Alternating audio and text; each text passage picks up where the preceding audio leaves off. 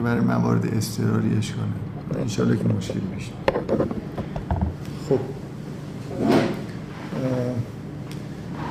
سوره اعراف و از همون جایی که دفعه قبل بهش رسیدیم می‌خوام ادامه بدم. بعد بذارید یادآوری بکنم که تا اینجا تو این دو جلسه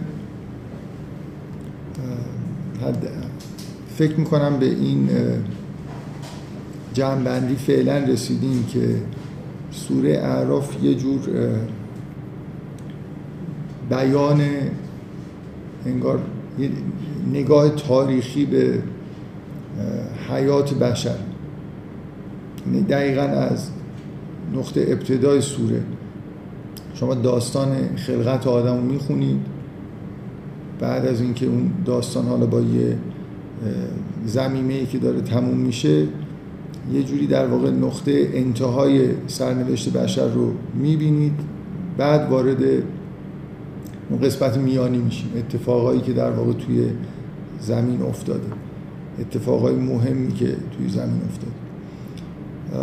قبل از اینکه حالا بحث جلسه امروز رو شروع بکنم خب روی این نکته تاکید بکنم که توی دستگاه خلقت انسانی موجود عجیبه با یه سرنوشت خیلی شگفت انگیز یعنی این چیز محتوایی که تو سوره اعراف داریم باش مواجه میشیم کلا توی نظام خلقت شگفت انگیزه دیگه. یعنی اینکه یه موجودی خلق شده با یه مقام خلافت بعدا دشمنی داره که گمراهش می‌کنه و اتفاقایی که توی زمین میفته و نهایتا سرنوشت شومی که بعضی از آدما در انتها پیدا می‌کنن.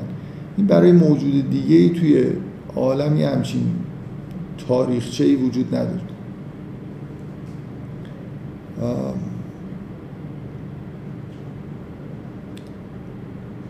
باز من روی این نکته تاکید می‌کنم که همه در واقع نگاه ما به مسائل که پیرامون انسان میگذره تحت تاثیر همین نوع نگاهی که در واقع توی این سوره داره بیان میشه. یعنی انسان شناسی بر مبنای همون داستانی که در ابتدای سوره نقل شده مقام انسان رو نشون میده تضادی که بین انسان و ابلیس هست رو نشون میده و اینکه ما به به طور محدودی توی زمان محدودی به زمین اومدیم و قراره که در اینجا زندگی بکنیم با یه اصول خیلی ساده من کلا خیلی اهمیت میدم به اینکه شما مثلا حالا علاوه بر اینکه این داستان رو عمیق درک می‌کنیم و سعی کنیم که باش زندگی بکنیم. من یه خورده می‌خوام به عنوان مقدم روی این نکته تاکید بکنم که اون چیزی که از انسان خواسته شده که این دورانی که دور از بهشت قراره سر بکنه چی کار باید بکنه؟ چیز خیلی ساده ایه یعنی خوبه که ما یه تصوری داشته باشیم از اینکه اگه ابلیس و انحرافایی که ایجاد کرده فرهنگای منحرفی که به وجود اومدن رسم و رسوم انحرافی که به وجود اومدن که ما توی این فرهنگا توی این رسم و رسوم به دنیا میاییم. و ممکنه کاری خورده سخت شده باشه برای اینکه حقیقت رو ببینیم. ولی اگه این چیزا نبود یعنی انسان ها به عنوان یه موجودات زنده خوشبختی توی مکان خیلی خوبی برای زندگی به دنیا می اومدن فکر می‌کنم دیدن حقیقت توحید کار ساده ای بود. مخصوصا اگر همونطوری که به در این تاریخ داره روایت میشه از ابتدای زندگی بشر در زمین عقیده توحیدی وجود داشته.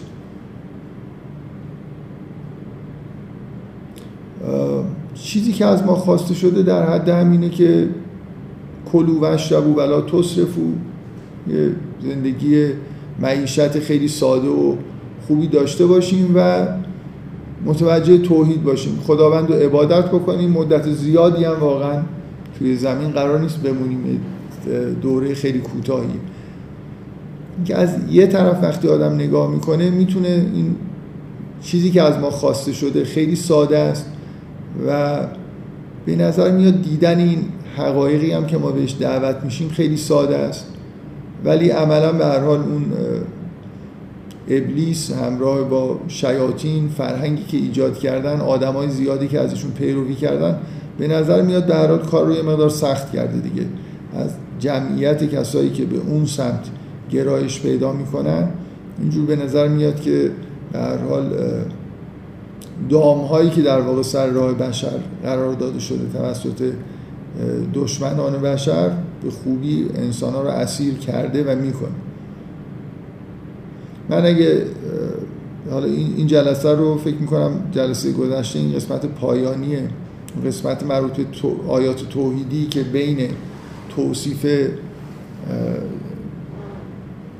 قیامت و بهشت و جهنم و اون بخش اصلی بخش بزرگ این سوره که به تاریخ بشر در واقع یه جوری اختصاص داده شده اون آیات توحید رو نسبتا سریع خوندم. من می‌خوام یه بار دیگه حالا حقیقتش ما دارم به دلیل اینکه دوست دارم آیا رو بخونم. همینجوری حالا خیلی نمی‌خوام دلیل بیارم که چرا دارم این کارو می‌کنم خیلی آیه های قشنگی هستن. مخصوصا بعد از اون آیاتی که در مورد قیامت و بهشت و جهنم هست خوندنش لذت بخشه. یه بار دیگه من این آیات می‌خونم تا بس بشیم به اون قسمتی که جنبه تاریخی داره. از اینجا شروع میشه که میگه ان ربکم الله الذی خلق السماوات والارض فی سته ایام. ثم استوى علی العرش یخش اللیل النهار یطلبه حسیسا و شمس و القمر و نجوم مسخرات به امره. از آسمان شروع می‌کنه پدیده های سماوی خلقت آسمان و زمین بعد اینکه شب و روز وجود داره شمس و قمر وجود داره و نجوم مسخرات به امره. الا له الخلق و الامر تبارک الله رب العالمین خلق و امر به دست خداوند مبارک باد پروردگار عالمیان. ادعو ربکم تضرعا و خفیه. انه لا یحب المعتدین. من حالا اینجور محض ابراز احساس نه چیزی گفتن چیز تفسیری. بعد از دیدن اون صحنه های دهشتناک آدم خود به خود شاید حسش اینه که چجوری میشه از این سرنوشتی که ممکنه برامون پیش بیاد فرار بکنیم و شاید واقعا این یه نفر اگه تحت تاثیر اون صحنه قرار گرفته باشه این حس ادعو ربکم تضرعا و خفیه رو داره. بنابراین شاید شاید اینجا این آیه این کارو می‌کنه مثل اینکه راه حل و راه, راه نجات اینه که به همین عقیده ساده توحیدی معتقد باشیم و خداوند رو با تذرع و به صورت پنهان بخونیم انه لا یحب المعتدین. ولا تفسدوا فی الارض بعد اصلاحها ودعوه خوفا و طمعا. ان رحمت الله غریب من المحسنین. اینکه در زمین فساد نکنید بعد از اصلاح و خداوند رو باز مجددا تاکید می‌کنه ودعوه خوفا. و طمعا ان رحمت رب ان رحمت الله غریب من المحسن. اینکه خداوند رو با خوف و امید بخونید و رحمت خدا به کسانی که کار نیکو می‌کنن نزدیک. دوباره توی این آیه به دعا کردن امر شده. راه نجات ما اصلا همینه که خدا رو بخونیم و کارهای خوب انجام بدیم و هو الذی یرسل الریاح بشرا بین یدی رحمته خداست که باد رو میفرسته تا اشارت رحمت بده. حتی اذا اقلت صحابا ثقالا سغناه لبلد میت فانزلنا به الماء فاخرجنا به من کل ثمرات تا اینکه ابرهای سنگین شده رو برای آبیاری یه سرزمین مرده به حرکت در بیارن فانزلنا به الماء فاخرجنا به من کل ثمرات از این ابرها آب به روی زمین نازل بشه و ازش حیات در واقع به وجود بیاد. اخرجنا به من کل ثمرات هر نوع ثمره ازش در واقع خارج بشه. کذالک نخرج الموتا لعلکم تذکرون. خروج مردگان هم همینطوره. ول بلد و طیب و یخرج و نباته به ازن ربه و الذی خبوس لا یخرج الا نکده سرزمین پاک گیاهان خوب به بار میاد ازش و اون سرزمینی که پاک نیست خبیسه ازش چیزی حاصل نمیشه. کذالک نصرف الآیات لقوم یشکر یه نکته به نظر من تو این آیات حالا بغیر از اون نکته که جلسه قبل گفتم و این نکته که الان روش تاکید کردم که این در واقع دعوت به دعا در لابلای این آیات یه جوری راه نجات بشر رو در واقع نشون میده یه نکته شاید اینی که سادگی اعتقاد ببینید ما داریم وارد آیاتی میشیم که یه عده‌ای میان همین مسئله رو یعنی دعوت به توحید رو به عنوان پیام خودشون میارن و مورد پذیرش قرار نمی‌گیره.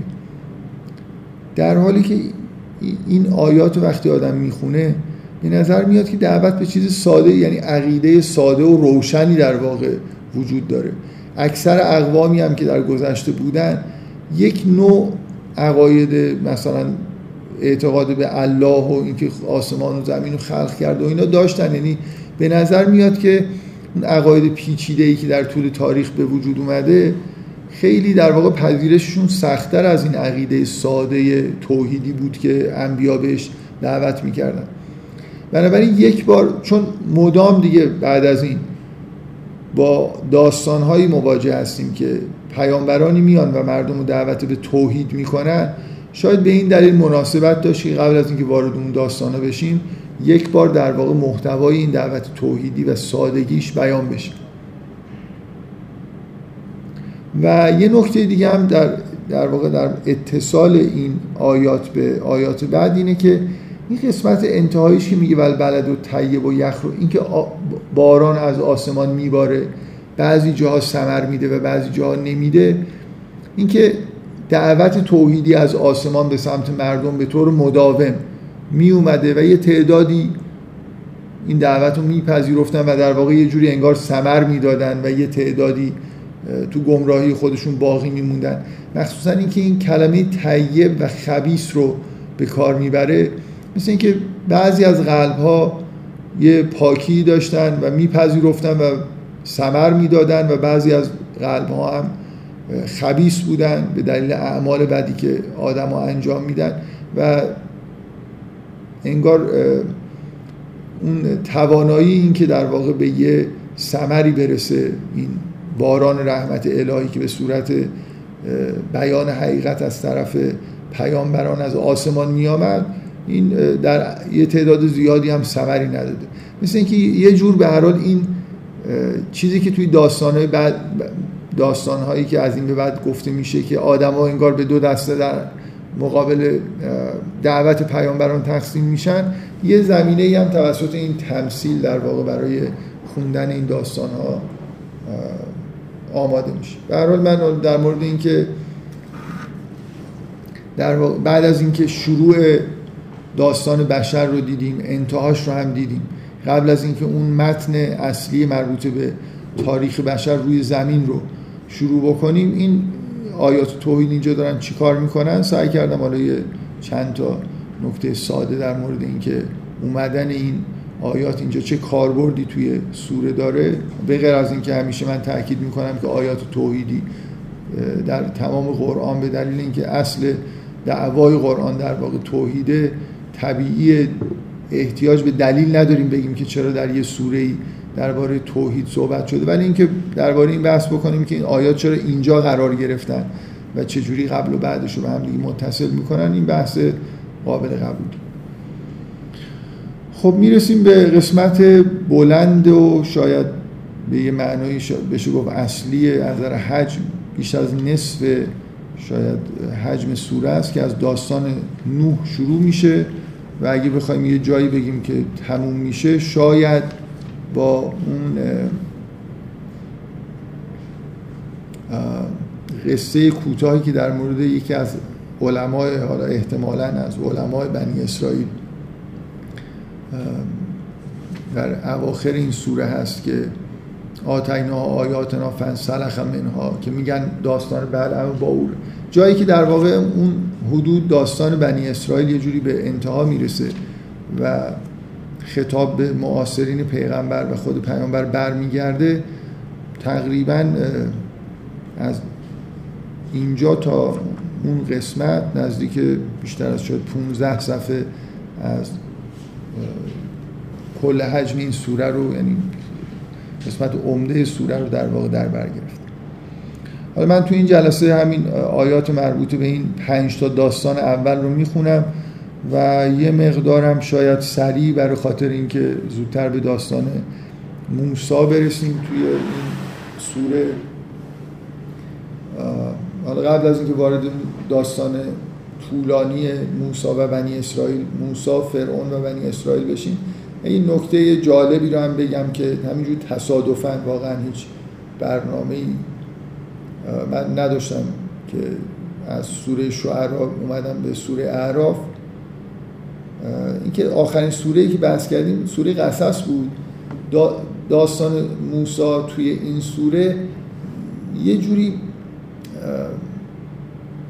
مکمل داستان موسی و فرعون توی سوره قصص هست از این نظر که اونجا دقیقا از تولد موسی شروع می‌کنه تا جایی که موسی به دربار فرعون میره و بعد ناگهان داستان قطع میشه. اینجا برعکس تقریبا هیچ کدوم از اون مقدمات توی این سوره گفته نمیشه و یک دفعه میریم سراغ از اون جایی که در واقع موسی توی دربار فرعونه. و تقریبا هیچ جای قرآن این شکلی نیست. هیچ کدوم سوره های دیگه. معمولا یه قسمت های از اول قبل از مثلا صحنه وحی تقریبا همه جا تکرار میشه. بعدا یه چیزایی هم در مورد دربار فرعون گفته میشه. این ویژگی در واقع سوره اعراف جالبه که داستان موسی در واقع نیمه دوم داستان به طور کامل نقل میشه با شرح و تفصیلی که خیلی از قسمتاش در هیچ جای قرآن دیگه نیست. از این نظر برای اون بخش مربوط به داستان موسی قسمت جالب و مهمیه برای خاطر همین منحصر به فرد بودن بعضی از صحنه خب شروع کنیم از داستان نوح توی این سوره. اگه, اگه داستانی بخوایم بگیم که قابل نقل بود به معنایی و ما همه تقریبا می‌دونیم که اولین پیامبر بزرگ خداوند که شریعتی حالا به اجمال آورده نوحه. یه, یه ماجرایی بعد از آمدن آدم در زمین وجود داره که در این سوره نقل نمیشه. تو سوره ماعده اومده اونم این ماجرای اسف انگیزیه که در همون نسل اول بعد از حضرت آدم قتلی صورت می‌گیره.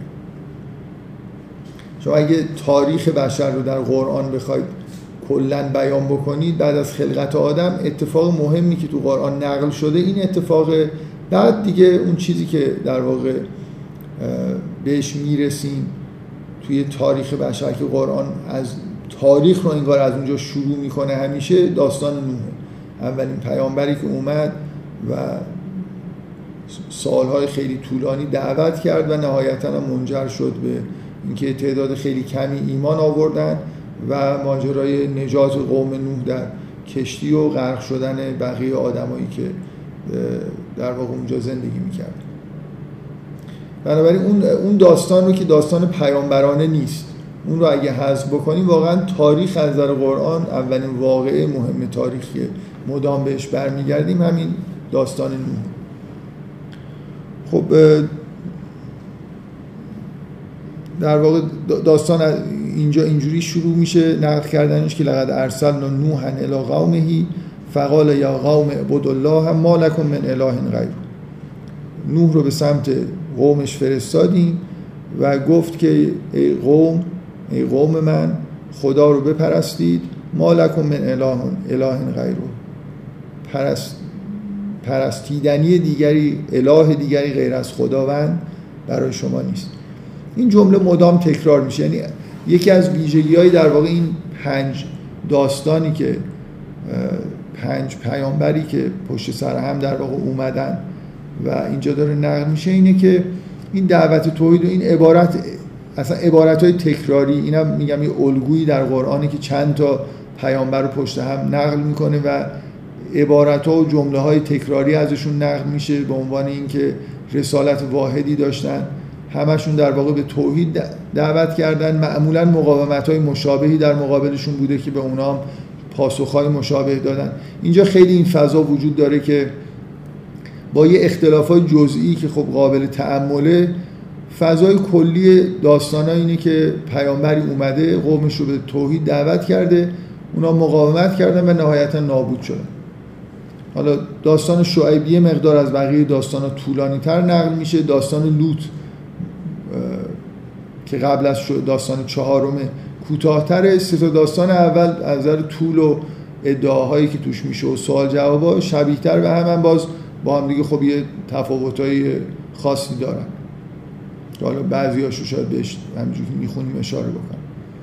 ولی تأکید زیادی در واقع با همین تکرار شدن این مثلا جمله فقاله یا قام بدالله ما لکم من اله غیره تأکید بیشتر رو شباهت هاست تا روی تفاوت ها به طور مداوم پیامبران می اومدن دعوت به توحید می‌کردن و مورد انکار قرار می گرفتن خب بفرمایید سلام.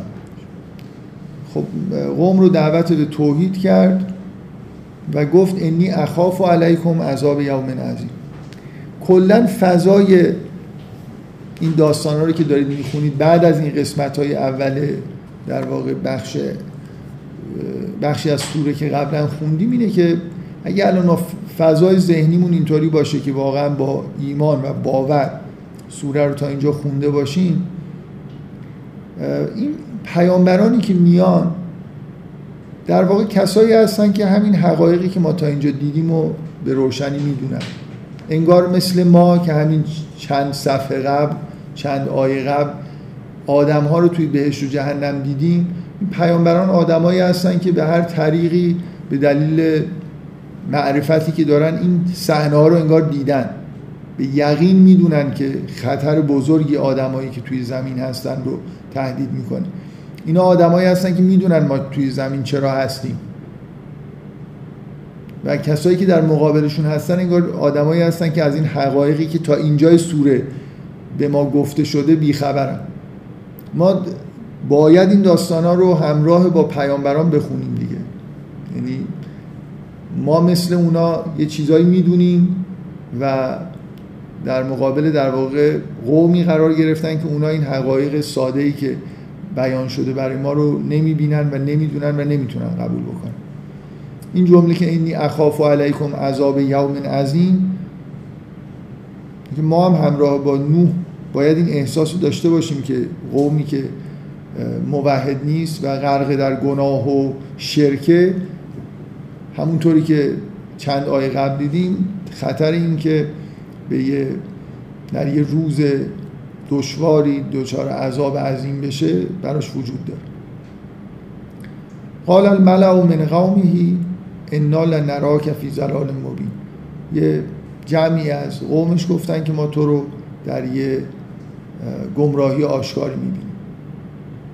نوح حالا اون شخصیت خاصی که شما در از نوح در قرآن می‌بینید اون صبر و آرامشی که داره با آرامش فقط جواب میده قال یا قوم لیس بی زلالتون ولکنی رسول من رب العالمین.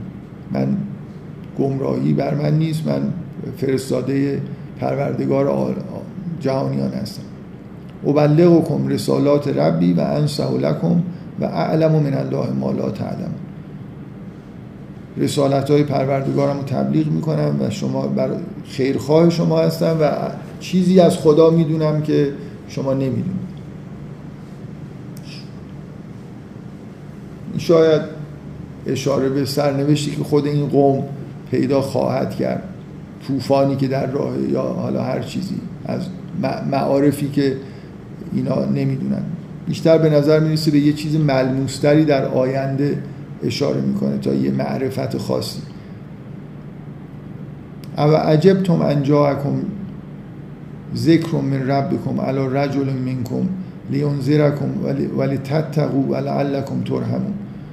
آیا تعجب می‌کنید که یه ذکری از جانب پروردگارتون در واقع بر یه مردی از بین خودتون نازل شده که شما رو بترسونه و به تقوا دعوت بکنه برای اینکه مورد رحمت قرار بگیرید. در واقع این آیه نشان دهنده اینه که برای همیشه برای اقوامی که پیامبرانی می اومدن و دعوی رسالت می‌کردن این دعوی همراه با تعجب بوده دیگه. اینکه براشون خیلی شگفت انگیز بود که چجوری ممکنه الله با کسی از مردم سخن گفته باشه رسالتی بهش داده باشه و ازش چیزی خواسته باشه. چون اصولا مشکل همین جوامع مشرک از گذشته تا حال اینه که اگرم اعتقادی به الله داشته باشن خدا رو خیلی دور می‌بینن دیگه. خدایی که در تعامل با بشر باشه براشون تصورش خود سخت. خب پایان خیلی سریع و کذبوه فانجیناه و الذین معه فی الفلک و اغرقنا الذین کذبوا به آیاتنا انهم کانوا قوما امین میگه که تکسیبش کردن و او رو و کسایی که ایمان آورده بودن در یک کشتی نجات دادیم. و اغرقنا الذین کذبوا به آیاتنا و کسایی که تکسیب کرده بودن نشانه های ما رو غرق کردیم. انهم کانو قوم امین که اینا قوم نابینایی بودن. من یه نکته که فراموش کردم بگم اینه که خیلی جا در قرآن قبل از اینکه داستان بیاد یه حرفی از باران و آمدن یه چیزی از آسمان مثل این که چون بعدا کار به طوفان می‌کشه و این حرفا. خیلی جا تو قرآن اینجوری هست تو قبلا هم توی بعضی از سورات دیدید که حالا شاید یه ارتباطی همینجوری بخوایم به انتهای اون قسمت که به اینجا وصل میشه اینی که حرف باران و باران رحمت در واقع از آسمان به زمینه که در مورد قوم نوح برعکس تبدیل به طوفان و سیل و نابودی قوم نوح شد. خب خیلی این قسمت مربوط به نوح حالت عمومی داره. یعنی ادعای توحید میشه همه هیچ چیز ویژه‌ای در واقع گفته نمیشه. ادعای توحید متهم به گمراهی میکننش به خیلی ساده جواب میده و این جمله هم که نقل می‌کنه بعدا می‌بینید تو دعوت بقیه پیامبر دیگه هم که ذکر میشه هست. یه الگوی خیلی عمومی از آمدن یه پیامبر مقاومت بیدلیل در واقع قومی که در مقابلش هستن بدون اینکه چیزی در واقع در حرف روشنی در مقابل پیامبر بزنن فقط حالت انکار و تعجب دارن و نهایتا هم قوم نابود میشه. این تلیعه در واقع رسالت انبیا و سرنوشتی که آدما توی زمین پیدا کردن خب پیامبر بعدی عاده میگه و الی عادن اخاهم پیامبر بعدی هوده که به قوم عاد اومده و الی عادن اخاهم هودا. قال یا قوم عبد الله ما لکم من اله غیره افلا تتقون. تقریبا عین همون عبارتی که نوح گفته از قول هود هم نقل میشه. اینکه این عبارت ها در چه تکراری لزومی نداره آدم فکر بکنه که داستان هایی که در قرآن نقل میشه واقعا معنیش اینه که این جمله مثلا به زبانی که نوح و قوم نوح صحبت می‌کردن یا هود و قوم هود با اون زبان صحبت می‌کردن کلمه به کلمه یه همچین عبارتی گفته شده باشه. نقل به مضمون که در واقع به قوم گفتن که خداوند رو بپرستید و کسی غیر خدا رو نپرستید. ولی اینکه اینجا این عبارت رو عینا نقل میشه اینه که به محتوای رسالتی که اینا داشتن عینا مثل هم دیگه بود. حالا شما گاهی اوقات می‌بینید که یه عبارت توی قرآن در یه داستانی که داره تکرار میشه ممکنه با یه تغییراتی دف... یه دفعه خوندید مثلا یه... جور نقل شده دفعه بعد ممکنه کلمات تغییر بکنه. به هر حال اینا عربی صحبت نمی‌کردن که آدم انتظار داشته باشه که چیزی که می‌خونه عین اون جمله ای باشه که طرف گفته. گاهی اوقات یه عبارتهایی توی یه زبان ممکنه خیلی راحت نباشه ترجمه کردنش مثلا به زبان عربی. بنابراین شاید دو تا جمله رو مثلا در دو تا داستان کنار هم بذارید نزدیکتر باشه به محتوای اون سخن واقعی که اون پیامبر یا مخالفینش توی داستان گفتن. به اینجا میشه همینجوری فرض کرد که اینا در واقع نقل به مضمون دارن میشن و عینا اون عبارت اینجا هم تکرار شده به معنای اینکه دعوت به توحید شد. قال الملأ الذين كفروا من قومه انا لنراك في سفاهه و انا لنظنك من الكاذبین اینجا به جای زلالت قوم هود متهمش کردن که دچار سفاهت و بیخردی. عبارتی که از هود نقل میشم خیلی شبیه عبارتی که نوح میگه. قال یا قوم لیس بی صفاحتون ولکنی رسول من رب العالم ابلغکم رسالات ربی و انا لکم ناصح امین.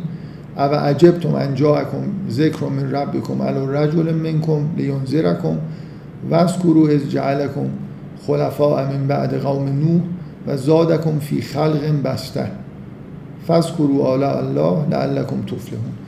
باز عبارت های شبیه عبارت هایی که نوح گفته بود و اینکه آیا تعجب می‌کنید که یکی از خودتون به عنوان رسول پروردگار اومده فقط یه ذکری اینجا میشه که میگه وذکروا از جعلکم خلفاء من بعد قوم نوح و زادکم فی الخلق بسته که بهشون یادآوری می‌کنه که شما جانشینان بعد از قوم نوح هستید و بهتون نعمت هم داده شد. این, این نکته مهمیه که این اقوامی که پشت هم شما دارید می‌بینید در واقع بازمانده های همون موحدینی هستن که دفعه قبل نجات پیدا کردن. یعنی یه عده‌ای موحد مثلا در قوم نوح هستن سوار کشتی میشن میرن یه جایی یه فرزندانی بعد از چند نسل می‌بینید دوباره اون انحراف های مربوط به شرک و چیزهای مقابل توحید برگشته و حالا باز پیامبر جدیدی که میاد عینا انگار برگشتیم به همون وضعی که نوح در مقابل قوم خودش داشت. این شگفت انگیزتر از اینی که اونا دوچار شگفتی میشن که چجوری یه پیامبری دوباره اومده این حرفا رو داره می‌زنه. شگفت انگیز اینی که اونا چرا دوباره هم اون حرفا رو دارن می‌زنن. یعنی مدام از اولی که آدم خلق شده این پیام توحید وجود داشته. اینطوری نیست که پیامبران بیان حرف جدیدی بزنن. چند نسل قبل همه معتقد بودن بعد همینطور یه زمانی که میگذره فراموش میشه و نه اینکه کلا فراموش بشه احتمالا می‌بینید توی فضای قرآن اینجوریه که به طور کلی فراموش نمیشه. اعتقاد به الله وجود داره یه اعتقادات شبیه توحید وجود داره. بعدا یه لایه هایی از مثلا واسطه ها و اینا تراشیده میشه که این در همین زمان ما هم وجود داره دیگه. شما در مسیحی ها همین به سراحت این حالت واسطه تراشی رو می‌بینید تو کشور خودمون می‌بینید. همه جای دنیا بالاخره بعضیا فکر می‌کنن که شیعیان اهل زیارت و حالا مثلا چه می‌دونم واسطه کردن کسانی پیش خداوند هستن و اینا در اهل سنت هم برید همین بساط هست. اونا زیارتگاه های خودشون رو دارن اکثرا چه می‌دونم مثلا فرض کنید تمام این سنی های شمال آفریقا یکی از کارهایی که می‌کنن اومدن به زیارت قبر, قبر نمی‌دونم عبدالقادر گیلانی در این منطقه عراق. و زیارت هاشون هم این شبیه زیارت هایی که به غیر از این گروه داعش که خیلی موحد هستن بقیه هم این کارا رو می‌کنن. اونا هم که خب متاسفانه سرگرم کارهای خودشون هستن. زیاد عبادت نمی‌کنن. سر می‌برن و مردم رو قطع قطع می‌کنن. به هر حال این فضای در واقع اینکه اون عقیده توحید کم کم با یه حالت های شرک آلودی همراه میشه در همه طول تاریخ وجود داشته. در طول تاریخ خیلی نکته عجیبیه که یه پیامبری میاد یه عده کمی رو از توی یه قوم چند هزار نفره انتخاب می‌کنه که اینا موحدن میرن یه جای اونا نابود میشن اینا میرن دوباره زمین مثلا تمیز میشه و اینا میرن یه جایی سکنا پیدا می‌کنن بعد یه دفعه نگاه می‌کنن می‌بینید چند نسل بعد همون بساط را افتاده. عین همون حرفا رو اونا می‌زنن اونا هم در مقابلش تکراری بودن حرف هود و نوح در مقابل قومشون هیچ چیز عجیبی نیست. یه حقیقتی رو دارن میگن. اینکه اونا چرا انگار اون حرفای قوم قبلی رو شنیدن و عینا همون حالت ها بهشون دست میده و همون حرفا رو می‌زنن جالبه. این آیه که تو قرآن هست میگه که تشابهت قلوبهم بالاخره اینا به یه شباهت های انگار در درون خودشون به همدیگه می‌رسن که حرفای تکراری در مقابل پیامبران می‌زنن. حرف راست و درست رو تکرار کردن کار ساده ایه حرف نادرست رو تکرار کردنی که تعجب داره. در به هود به قوم خودش تذکر میده که شما خلفای من بعد قوم نوح هستید و فراموش نکنید که اونا مثلا همین حرفا رو بهشون زدن اونا این حرفا رو زدن غرق شدن از بین رفتن و شما هم دوباره در واقع تو هم موقعیت قرار گرفتید. کرو آلا الله لعلکم تفلحون. نعمت های خداوند رو یاد بکنید.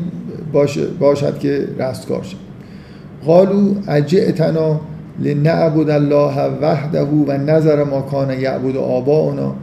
آیا اومدی که ما خدا رو الله رو به تنهایی پرستش بکنیم و این بوت ها و چیزهایی که پدران ما میپرستیدن رو کنار بذاریم؟ فعتنا به ما تعدنا این کنت من از صادقین این چیزی که به ما وعده میدی رو بیار اگه راست میگی. قال قد وقع علیکم من ربکم رجس و غضب. گفت که از جانب پروردگارتون خشم و بلایی در واقع بهتون واقع میشه. اتجادلوننی فی اسماء سمیتموها انتم و آباؤکم. ما نزل الله بها من سلطان. یه مقدار می‌بینید که داستان هود بیشتر پیش میره. از مجادله ای که وجود داره اونا دعوت به این می‌کنن که عذاب رو نازل کن اگه راست میگی. و این عبارت در واقع این استدلال توحیدی که بعدا از زبان یوسف و چند بار در قرآن میشنوید. اولین بار اینجا از زبان هود گفته میشه که در مقابل مشرکین میگه که اینا اسمایی هستن که شما و پدرانتون اینا رو اسم گذاری کردید. این اصطلاح اسماء سمیتموها انتم و آباکم از قول هود داره نقل میشه. ما نزل الله به من سلطان که خداوند سلطانی با همون اصطلاح خاص قرآنی برای اینا قرار نداده. فانتظروا انی معکم من المنتظرین. کلا از نو از هود در قرآن جمله های حکمت آمیز جالبی همیشه تقریبا یه،, یه چیزی از هود نقل میشه که نشان دهنده اینه که خیلی حکیمان سخن می‌گفت فانجیناه و الذین معه به رحمت منا و قطعنا دابر الذین کذبوا به آیاتنا و ما کانو مؤمنین. دوباره اینا هم دچار عذاب شدن و نسلشون در واقع برفتن حالا باز با یه تفاوتی داستان صالح و قوم سموده. اینجا به جای اینکه استدلالی از طرف مثل هود سخنی گفته بشه که قانع کننده باشه آیه ای از طرف خداوند میاد شطور ماجرای شطور صالح.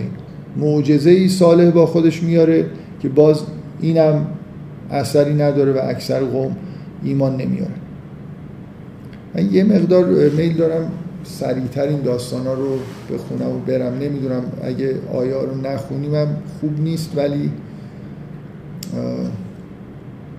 نمی‌دونم چی کار کنم. مثلا بدون اینکه آیا رو بخونیم این یکی رو امتحان بکنیم ببینیم چی میشه اگه خیلی بد شد. اینجوری نقل میشه که سمود به سمت قوم صالح به سمت قوم خودش میاد.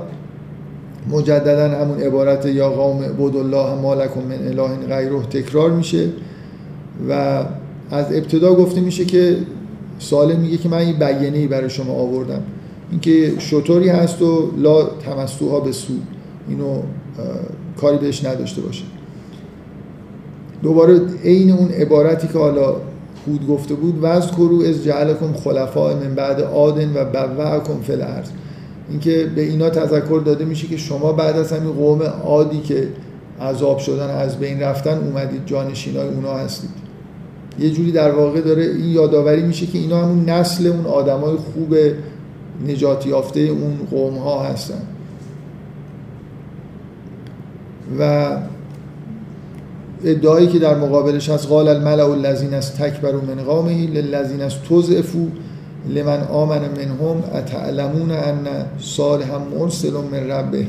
این قطعه جالبه بذارید بخونید میگه آیا شما به اون اونایی که ایمان نیاورده بودن به اونایی که ایمان آورده بودن. اینجا دقیقا میگه که الذین از تکبروا من قومهی للذین از افو پولداراشون به بی پولاشون اونایی که قوی تر بودن به اونایی که ضعیف بودن گفتن. لمن آمن منهم. اتعلمون ان صالحا مرسل من ربه. می‌دونید که صالح واقعا از طرف پروردگارش به سمت شما ارسال شده. قالو انا به ما ارسل بهی مؤمنون. گفتن که ما به اون چیزی که رسالتش ایمان آوردیم. قال الذین استکبروا انا بالذی آمنتم بهی کافر خیلی جمله قشنگ و جالب.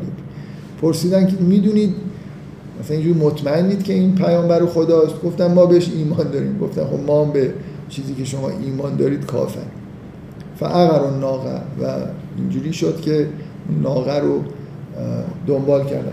یه, یه چیز جدیدی بالاخره تو من دوست فکر می‌کنم خیلی مهمه که این داستان ها شبیه همه. ولی بالاخره یه تفاوتایی هم توش هست دیگه که به اونا هم دقت کردن بد نیست. این عبارت استکبر و استضعفو انگار جامعه بزرگتریه. شکل طبقاتی پیدا کرده مثلا. توی بالاخره اینجور این تاریخی داره جلو میره یه همچین اتفاقایی میفته دیگه. و توی اون دوتا داستان قبل اینجوری نبود. و مخصوصا اینکه اینجا فضا اینطوریه که انگار تعداد کسانی که به سال ایمان آوردن یه جمعی شدن. شما دیالوگ اونجا انگار یه آدم بود مقابل یه قوم. اونا جواب پیامبر رو می‌دادن. اینجا حداقلش اینه که شما انگار بین غیر مؤمنین با مؤمنین انگار یه دیالوگی دارید می‌بینید یه جمعی به دلیل شاید اینکه بالاخره معجزه‌ای که صالح آورده یه چیز ملموستری بوده. برای افرادی که تو اون قوم بودن به هر دلیل یا به دلیل اینکه بالاخره تاریخ جلو اومده جمعیت زیاده بنابراین تعداد کسایی که ایمان آوردن به صالح جمعی شدن اینجا یه تفاوتی شما احساس می‌کنید که هم یه حس طبقاتی وجود داره برای خاطر اینکه للذین از توزعفو اومده اونایی که مستکبرن در مقابل اونایی که مستضعفن. و به اضافه این که بالاخره همین دیالوگ نشون میده که اینا یه جمع قابل ملاحظه ای شدن به فعقر و ناقت و عطا و امر ربهم و قالو شطور رو به اصطلاح پی کردن و صالح هم گفت که به صالح گفتن که اعتنا به ما تعیدنا این کنت من المرسلین و اینا هم دچار عذاب شد. یه عبارتی از صالح بعد از اینکه عذاب نازل شده نقل شده که میگه که فتول عنهم و قال یا قوم لقد ابلغتکم رسالت ربی و نصحت لکم ولکن لا تحبون الناسین این واژه نصیحت هم که مدام داره توی داستان تکرار میشه که توی اون عبارت ابلیس هم اومده بود که نصیحت کرد آدم و حوا رو که درخت از درخت بخور ولی می‌رسیم به داستان لوط. داستان ابراهیم نقل نمیشه تو این سری داستانایی که اینجوری گفته میشه. برای اینکه ابراهیم پیامبری نبوده که برای یه قومی بیاد حرف از توحید بزنه اونا قبول نکنن و عذاب بشن. اینا ما داست... این پنج داستانی که داریم می‌خونیم داستان پیامبرانیه که پیام توحید رو آوردن تکذیب شدن و مورد عذاب قرار گرفتن. ابراهیم چیزی فراتر از در واقع یه پیامبریه که برای یه قوم اومده باشه و یه همچین اتفاقی دور برش افتاده باشه. لوته که همزمان تقریبا با همزمان با ابراهیم رسالتی داره در یه منطقه‌ای که همون اتفاق میفته و طبعا تو این گزارش تاریخی به ابراهیم در واقع نمی‌رسیم به لوط می‌رسیم که هم عصر با ابراهیم. و لوط هم باز دوباره این ویژگی توی دعوتش اصلا جای دیگه هم تو قرآن دیدید. مستقیما با مسئله گناه خاصی که قومش در واقع انجام میده طرفه. شما اون عبارت و توحیدی رو حتی در ابتداش دیگه نمی‌بینید. خیلی داستانم سریع و مختصر نقل میشه و لوتن از قال لقومی اتعتون الفاحشت ما سبقکم بها من احد من العالمین. برای اون در واقع جرم همجنسگرایی که داشتن ازشون بازخواست می‌کنه و ما کان جواب قوم الا ان قالوا قالوا اخرجوهم من قریتکم انهم اناس و یتطهرون. که اینا رو میگه اخراجشون بکنید که اینا آدمایی هستن که پاک اهل پاکیزگی هستن. فانجیناه و اهله و علم رعته کانت من الغابرین و امترنا علیهم مطرا فانظر کیف کان عاقبت المجرمین. اینکه اینا به غیر از اهل لوط خانوادهش به غیر از همسرش نجات پیدا کردن و فنزل کیف کان عاقبت المجرمین. نگاه کن که ببین عاقبت مجرمین چی بود.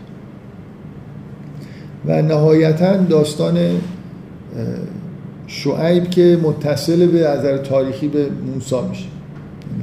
یعنی یه مرور خیلی مختصری از پنج تا پیامبر پنج تا مقطع تاریخی که از نوح شروع میشه و نهایتا قراره که به داستان موسی برسه داستان شعیب هم اینجا طولانی تر از بقیه داستان ها با جزئیات بیشتر نقل میشه. که این هم جزء در واقع ویژگی های سوره اعرافه که این داستان شعیب توش یه حالت منحصر به فردی داره.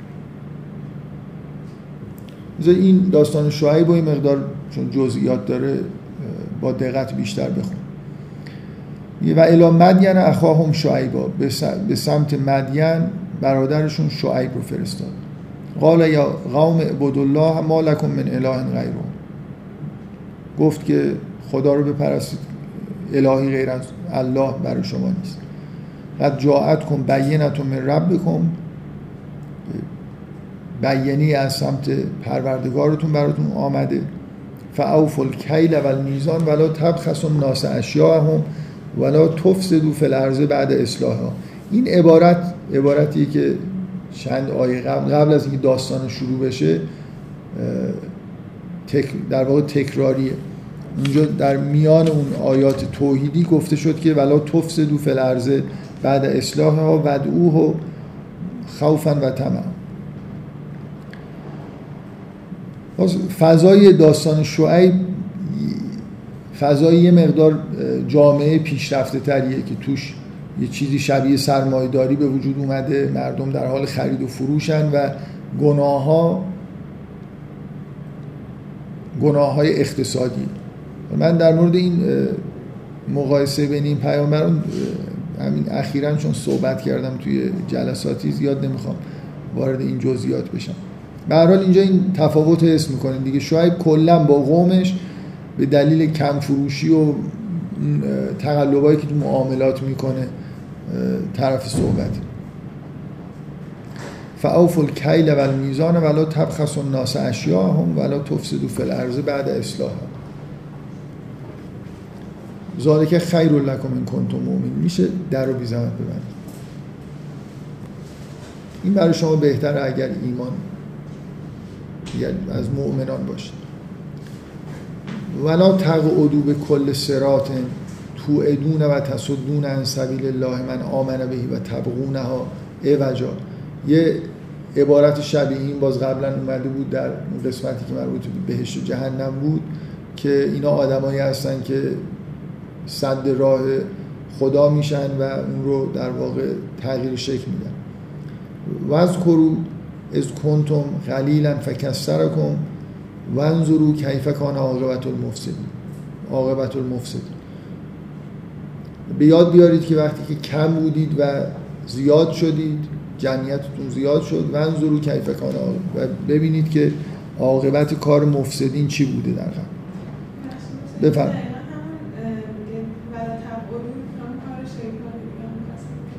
اون عبارتی که خود شیطان به ابلیس به کار برد گفت که من سر راشون میشینم. بعد کلا شما این داستانا رو من تو جلسه قبل گفتم بعد از خوندن. این شما وقتی یه داستان توی یه سوره با یه مقدماتی گفته میشه شما تو اون حال و هوا هستید الان نمیشه شما این داستان رو بخونید و اون چیزی که در واقع داستان اعوجاجایی که ابلیس به وجود آورده دیگه. یعنی شما این قوم هایی که حالا اینکه اینجا عینا یه عبارتی گفته میشه که دیگه اگه کسی مثلا همینجوری از نظر فضای ذهنی تو اون حال هوانی هست نیست به دلیل این عبارت ها این حالت بهش دست بده که بالاخره شما دارید می‌بینید که داستان اینو می‌خونید که ابلیس اون کاری که گفته بود کرده دیگه. این قوما رو منحرف کرده. این سخنان باطل سخنان ابلیسی که از دهان اینا داره در میاد. اینجا عینا مثلا عبارتی رو میگن که اون روز در ازل ابلیس مثلا گفته. همه صحبت هایی که این اقوام در مقابل پیامبران می‌کنن در واقع سخن ابلیس رو دارن به یه معنایی میگن. ونظرو کیف کان عاقبت المفسدین و این و این کان طائفت منکم آمن بالذی تو بهی و طائفت لم یؤمنوا فاصبروا حتی یحکم الله بیننا و هو خیر الحاکم اگه یه ایمان آوردید یه نیاوردید صبر کنید تا خداوند بین ما حکم کنه قال الملأ الذين استكبروا من قومه لنخرجنك یا شعیب و الذين آمنوا معك من قريتنا او لتعودن فی ملتنا. اونایی که ایمان نیاورده بودن مستکبرینشون گفتن که یا تو و کسایی که ایمان آوردن به تو رو از اینجا بیرون می‌کنیم یا دوباره برمیگردید به همون مذهبی که ما داشتیم. قال اولو کننا کارهیم آیا ما میل نداشته باشیم که برگردیم به اون وضعیتی که قبلا داشتیم یا اینجا رو ترک بکنیم. قد افتراینا علی الله کذبا. این ادنا فی ملتکم بعد از نجان الله منها. خیلی جواب برخورنده میگه که افترا به خدا بستیم که اگه برگردیم دوباره به اون مذهبی که قبلا داشتیم بعد از اینکه خداوند ما رو نجات داده از اون. اونا خب براشون این مذهب که دارن بهش دعوت می‌کنه مذهب آبا و اجدادیه و این حرف براشون شاید برخورنده باشه که ما رو خداوند ازشون از این از اینجا نجات داده. و ما یکون لنا ان نعود فیها الا ان یشاء الله ربنا. وسع ربنا کل شیء علما. علی الله توکلنا. ربنا افتح بیننا و بین قومنا بالحق و انت خیر الفاتحین. میگه بر ما نیست که برگردیم مگر اینکه پروردگار ما بخواد و بعد وسع ربنا کل شیء علما پروردگار ما بر همه چیز علم داره. علی الله توکلنا. رب نفت دوباره در, در از خداوند در درخواست می‌کنه که افتح بیننا و بین قومنا بالحق. قبلا گفته بود که صبر کنید تا خداوند حکم بکنه. خود شعیب از به حالت دعا از پروردگار می‌خواد که بین ما در واقع یه جوری جدا بکنه. این خوب و بد رو تو این قوم. افتح بیننا و بین قومنا بالحق و انت خیر الفاتح. و قال الملع الذين كفروا من قومه لئن تبعتم شعیبا انکم اذا لخاسرون. گفتن اگه از شعیب تبعیت بکنید زیانکاری فاخذتهم الرجفه و فی دارهم جاسم. الذين كذبوا شعیبا. كانوا لم یغنوا فیها الذين كذبوا شعیبا. كانوا هم الخاسرون اونایی که شعیب رو تکسیب کردن در واقع از زیانکاران هست. یه صحنه باز شبیه اون صحنه که در مورد صالح نقل شد که بعد از اینکه قومش عذاب شدن فتولا عنهم و قال یا قوم لقد ابلغتكم رسالت ربی. اینجا عبارت این شکلی است که فتولا عنهم و قال یا قوم لقد ابلغتكم رسالات ربی و نصحت لكم فکیف آسا علی قوم کافر. خب این پنج تا داستان که تقریبا داستان کوتاهی هستن مشابه همدیگه هستن دعوت های مشابهی از طرف پیامبران و مقاومت های مشابهی از طرف قومشون رو می‌بینید که در واقع بخشی از تاریخ انبیا از شروع دعوت نوح تا نزدیکترین پیامبر به حضرت موسی رو شامل میشه. که همشون هم از همین نوعن که در واقع ابلیس کاملا بر قوم مسلط بوده ایمان نمیارن و نهایتا هم منجر به عذاب میشه.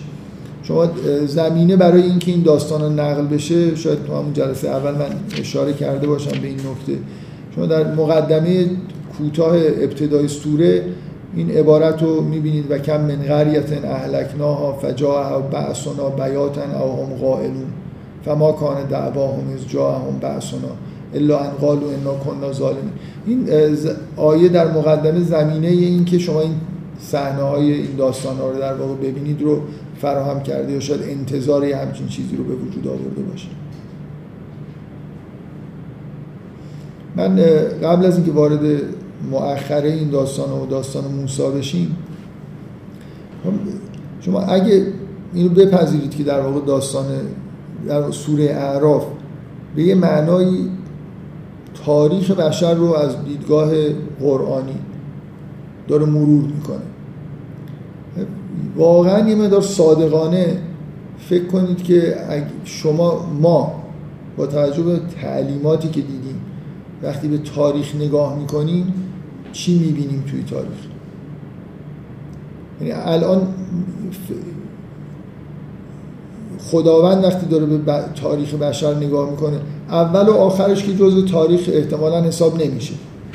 این قسمت وسطشه که ممکنه مشترک باشه بین تاریخی که قرآن برای بشر نقل می‌کنه با تاریخی که ما قراره مثلا نقل کنیم تو کتاب های تاریخ بنویسیم.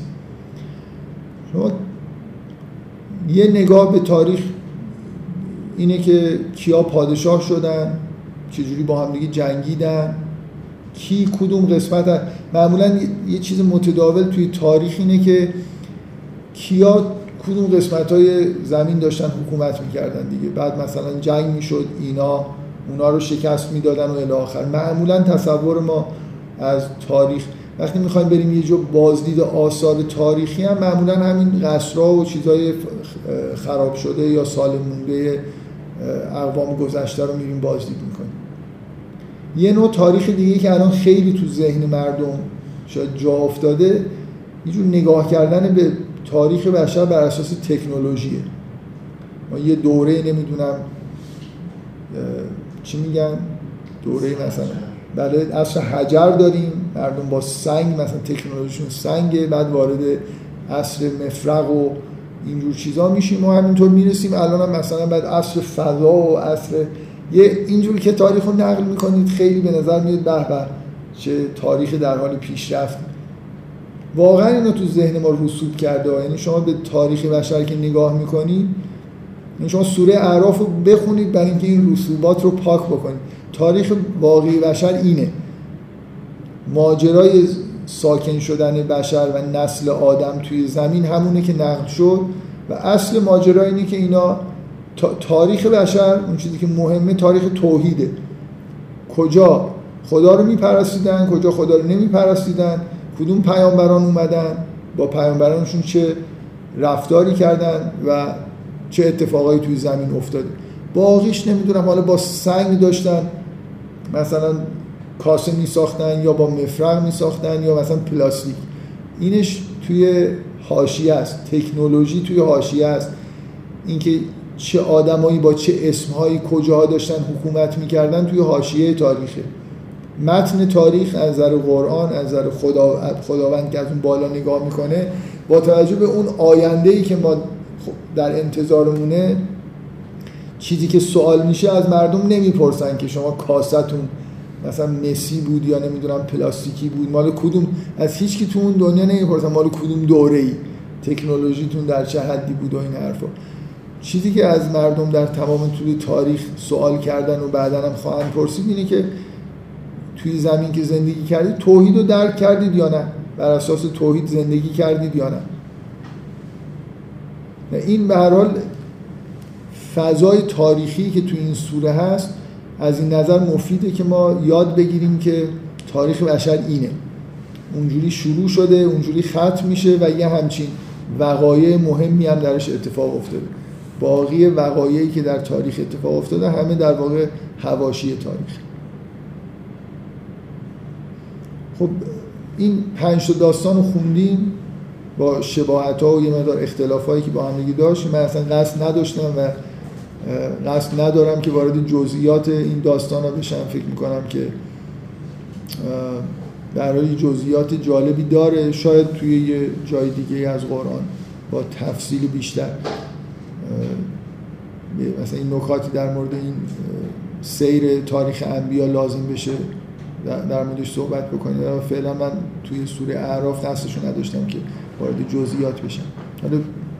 سریع خوندیم رد شدیم دیگه.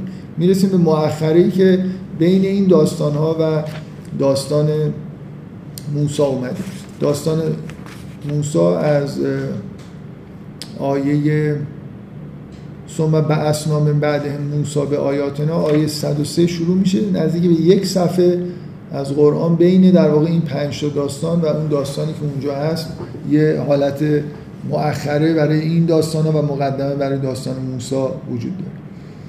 میگه و ما ارسلنا فی قریت من نبی الا اخذنا اهلها بالبعصاء و ذرا لعلهم یتذرون لعلهم یذرون میگه ما در هیچ ناحیه‌ای در هیچ شهری قریه‌ای پیامبری نفرستادیم به از اینکه یه مشکلاتی پیش بیاریم بلکه اینا یزرعون این راه نجات بشر اونجا توی اون آیات توحیدی هم می‌گفت که خداوند رو با تذرع بخوانید. رسیدن به حالت تذرع یه راه نجات از عذابه. و سختی های خداوند پیش می آورد مثلا بلاهایی نازل بشه آفتی بیاد خوشسالی بشه که اینا یه مقدار نرم بشن لعلهم یذرعون شاید به این حالت برسن نجات پیدا کنن. ثم بدلنا مکان سیعت الحسنه حتی عفوا و قالوا قد مسنا آباءنا ذرا و سرا فاخذناهم بختتا و هم لا یشعرون. ولی اثری نمی کرد و اینا می‌گفتن که مسنا مست آباءنا ذرا و سرا پدران ما هم از این بدبختی ها کشیدن تا اینکه به طور ناگهانی عذاب نازل می‌شد و در حالی که اینا درک نمی‌کردن. ولو ان اهل القرى آمنوا و تقوا لفتحنا علیهم برکات من السماء والارض ولكن كذبوا فاخذناهم بما كانوا یکسبون. اگه اینا ایمان می آوردن و تقوا پیشه می کردن برکات آسمان و زمین رو براشون درهای برکت آسمان و زمین رو براشون باز می کردیم ولی اینا همه تکسیب می‌کردن. فاخذناهم به ما کان یکسب به دلیل اون چیزی که یه خلاصه در واقع ابراز حقیقت در مورد این اتفاقایی که برای اینا میافتاد. اینا را اگر حالت تذرع امکان بهشون داده می‌شد فضایی فراهم می‌شد که حالت تذرع بهشون دست بده. امکان اینو داشتن که ایمان بیارن و از این چیزها رها بشن. ولی خودشون در واقع راه تکسیب رو می‌رفتن و نهایتا به نتیجه اعمال خودشون می‌رسید أفأمن أهل القرى أن يأتيهم بأسنا بياتا و هم نائمون. أوأمن أهل القرى أن يأتيهم بأسنا ضحى و هم و هم يلعبون. أفأمنوا مكر الله فلا يأمن مكر الله إلا القوم الخاسرون. سه بار پرسیده میشه که آیا اینا ایمن بودن؟ از اینکه شبانه مثلا بلایی سرشون بیاد. ایمن بودن اگه روز یه بلایی سرشون بیاد. آیا ایمن بودن از مکر خدا؟ فلا یعمن و مکر الله الا القوم الخاسر این نمی‌دونم شما چه چیزی از این. اصلا این یه نکته ای که من یه بار توی فکرم سوره یونس اولش گفتم. این حس عجیب امنیت کاذبی که این مردم دارن. چجوری آدمی که مثلا من اونجا بحثی که داشتم این بود که احتمال بده که آخرتی هست ولی زندگی خودشو بکنه احساس امنیت داشته باشه. پدیده عجیبیه. این سه تا سوال همینی که واقعا عجیب. اینا چجوری مثلا فرض کنید یقین که ندارن به چیز غلط که نمی‌تونن یقین داشته باشن.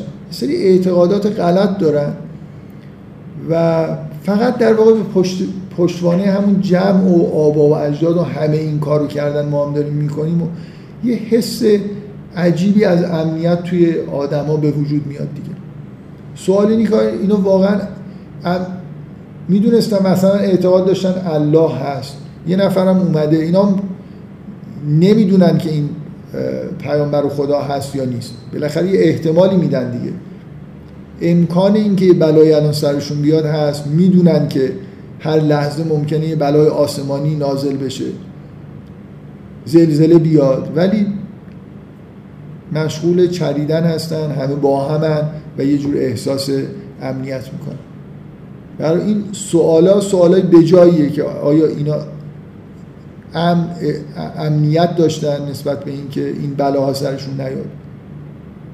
اولا یهد للذین یرسون الارض من بعد اهلها الله نشاء اصبناهم بذنوبهم و نتبع علی قلوبهم فهم لا یسمعون. کسایی که این زمین رو به ارث می بردن اینا این نمی‌دونن که الله نشاء و اصبناهم به ذنوبهم که اگه بخوایم اینا رو می‌تونیم در واقع برای گناهانشون بگیریم بلایی سرشون بیاد. و نتبع و علا قلوبهم فهم لا یسمعون. چه اگه این نباشه این بلایی کمتری نیست که قلب هاشون بسته بشه و دیگه چیزی نشنون. حقیقتی در واقع بهشون نرسه. تلک القرى نقص علیک من انبائها ولقد جاءتهم رسولهم بالبینات فما كانوا لیؤمنوا بما كذبوا من قبل کذالک یتبع الله علی قلوب الکافر. این خلاصه ای از این که این داستان ها رو برات گفتیم که پیامبران می اومدن و اینا ایمان نمی آوردن و در واقع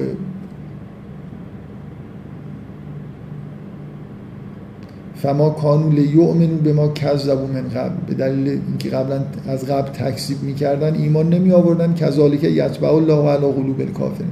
اینجوریه که خداوند بر قلب های افراد کافر مهر میزن و ما وجدنا لاکثرهم من عهد و این وجدنا اکثرهم لفاصل و برای اکثرشون در واقع پیمان ماندن بر سر پیمان درشون ندیدیم و این وجدنا اکثرهم لفاسقین. اینجا این کلمه اکثریت که به کار میره باید ما رو یاد این بندازه که ابلیس به وعده ای که داده بود عمل کردی گفت که گفت که من کاری می‌کنم که اینا اکثرشون شکرگزار نباشن. یه سند اینه که ابلیس سر این ابلیس به این عهد خودش وفا کرد. مردم به عهد خودشون وفا نکردن ولی اونجا اون حرفی که زده بود که من همچی کاری می‌کنم خیلی موفقیت آمیز. واقعا و ما وجدنا اکثر هم من عهد و این وجدنا اکثر هم لفاصل. در مورد کل تاریخ بشر انگار این عبارت داره گفته میشه که برای این مؤخره یه جور حالا جنبندی کل اون اتفاقایی که به طور مداوم نمایش داده شده با یه در واقع مثل یه تفسیر کوتاهی بر اتفاقایی که افتاده. در پایان اون پنج تا داستانی که ذکر شده به طور خلاصه در واقع خب بریم باره بفرم خب. ثم بدلنا مکان از سیعت الحسنه این قالین کیا حتی افاو و قالو قد مست آبا انا ذرا و سر. بین اونا فاخذ همونایی هن که فاخذنا هم بختتن و هم لایشون اونان دیگه. خب یعنی اونایی که زمین به ارث بردن از یه سریا مثلا همون اقوامی که یعنی مثلا میگم آبا انا یعنی مثلا منظور چیه؟ منظور مثلا پدرانشون چی شدن؟ منظور مثلا قوم قبلیه یا مثلا چیزی من, من اینجوری می‌فهمم که مثل اینکه مثلا فرض کنید یه بدبختی هایی برای قومشون می اومد و اینا اینجوری توجیه می‌کردن که اینا چیزایی که قبلا هم پیش اومده. به اصاب ذرا قبلا هم مثلا خوشسالی چهل سال پیش هم خوشسالی اومد. نه خب الان چه اینا میگن که موقع خوبه. گفته سوما بدل و مکان سریع خب. الان وضع خوبه. اینا میگن که آره باباهامون وضعشون خراب مثلا. و توی وضع خوبی و مثلا عذاب میشه. من اینجوری نمی‌فهمم. این چجوریه این حالت دیگه چجوری همونایی که دوچار بعثا و ذرا هستن به جای اینکه تذرع بکنن میگن که این یه چیزیه که قبلا هم بوده برای آبای ما. در واقع به جای برای اینکه درس عبرت بگیرن یه جوری با گفتن این که این قبلا هم این اتفاق افتاده جلوی عبرت گرفتنشون گرفته میشه. من اینجوری می‌فهمم. حالا یه خورده پیچیدگی ادبی داره. برای خاطر باز اینکه سری زمایری هست که ممکن جوری دیگه بشه تعبیر کرد تعبیر کرد. بفهم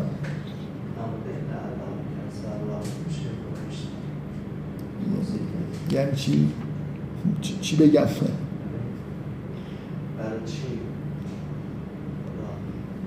آدمی که در منشأ شما توی همین آیاتی که دارید می‌خونید داستان ها رو که می‌بینید همش حرف از اینه که اونایی که مقابل پیامبران هستن کسایی که مستکبرن. همون همونجوری که ابلیس علت در واقع اینکه جلوی آدم سجده نکرد و تمرد کرد و ترد شد استکبار عاملش بوده روی اینکه اینا اینا در واقع همون آدمایی هستن که پیرو ابلیس هن دیگه. روی استکبارشون تاکید میشه. چند بار شما توی این داستان ها می‌خونید که اونهایی که مستکبر بودن این حرفو مثلا زدن. تذرع ضدشه دیگه. شما یه آدمی که خیلی حالا در خودشو در اوج می‌بینه و معمولا آد... مثلا قرآن میگه که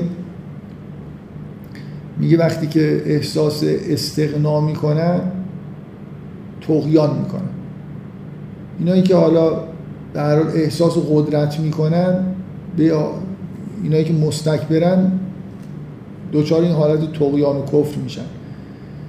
یه راه حل و یه داروشون اینه که مثلا اگه خیلی پول دارن خیلی قدرتمندن یه بلایی سرشون بیاد که از اون حالت کبرشون یه خورده بیان پایین که به نظر میاد منشأ در واقع کفرشون اینه دیگه. منشأ گمراهیشون اینه که اگه تز... به حالت تذرع برسن بلکه قلبشون نرم بشه بتونن یه حقایقی رو ببینن. که خب به نظر میاد که این آیات داره اینجوری میگه که هیچ وقت اینا به این حالت انگار نمی‌رسیدن حداقل اکثریتشون یه همچین وضعی براشون پیش نمیومد برای این لعلهم یزرعون در مقابل اون استکبار دیگه. ریشه در واقع گمراهیشون شاید یه جوری متزلزل بشه و خشک بشه. اگر به این حالت تذرع برسه.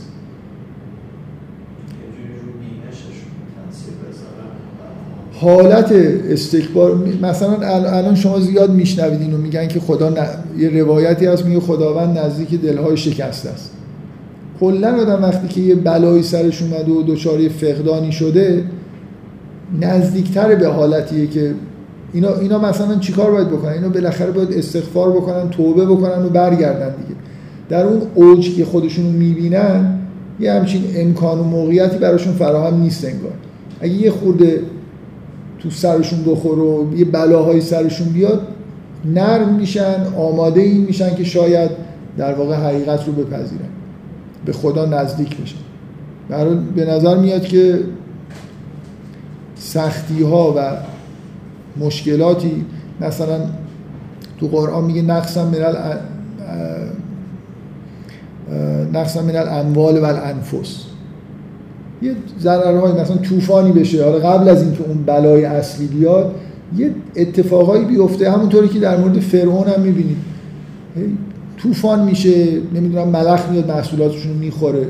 یه چیز ش... چیزهای شبیه این برای اقوام گذشته میگه بوده. یعنی بهشون هی یه امکانهای از نظر احساسی که نزدیک بشن به حالت تذرع و توبه و برگشتن از یه آدمی که سوار همینطور فکر می‌کنه که خیلی موفقه کلا حرف گوش نمیده دیگه.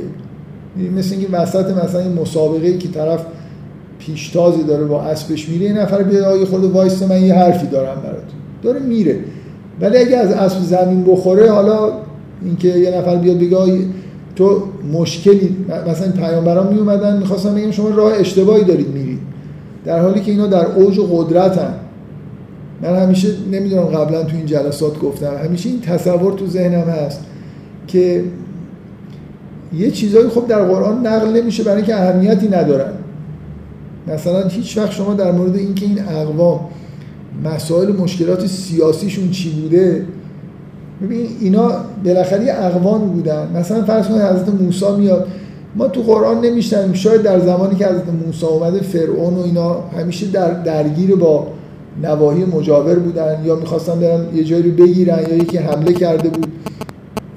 وسط این گیرودار مثلا یه دفعه یه نفر با اساش اومده توی دربار فرعون میگه منو خدا فرستاده نمی‌دونم اینا رو بده من ببرم. کلا اینا همیشه مشغول بودن دیگه. الان شما مشغولیات این قوما رو که نمی‌بینید تو اون لحظه ای که شعیب اومده اینا مثلا تازه یه راه تجاری با یه جایی کشف کرده بودن داشتن سر یه در کلاه میذاشتن از اونجا چیزایی می آوردن به مردم میفروختن. وسط مثلا این حالتی که الان بشر داره که همیشه احساس می‌کنه در یه اوجی قرار داره. همیشه در طول تاریخ این حالت بوده دیگه. یعنی الان مردم توده مردم عوام عوام به معنای کلیش. الان مثلا موبایل هی نو میشه الان احساس می‌کنن مثلا 15 سال پیش مثلا مردم بیچاره چجوری زندگی می‌کردن اینترنت نبوده فلان نبوده. همیشه این احساس که یه چیزی داره پیش میره تو مردم وجود داره. تو قوم شعب شما این که این اون لحظه واقعا دلیل نداره که ذکر بشه. بالاخره یه لحظه خاصی از تاریخشون احتمالا خیلی سرشون شلوغه. حالا یه پیغمبر اومده یه دورشون جمع شده میگه حالا بیاین معاملات رو نمی‌دونم قانونش رو عوض بکنید یه کار دیگه ای بکنید. به فرعون میگن مثلا فرعون همین الان به این بنی اسرائیل برای مثلا یه جنگی که در پیش روشون حساب کرده.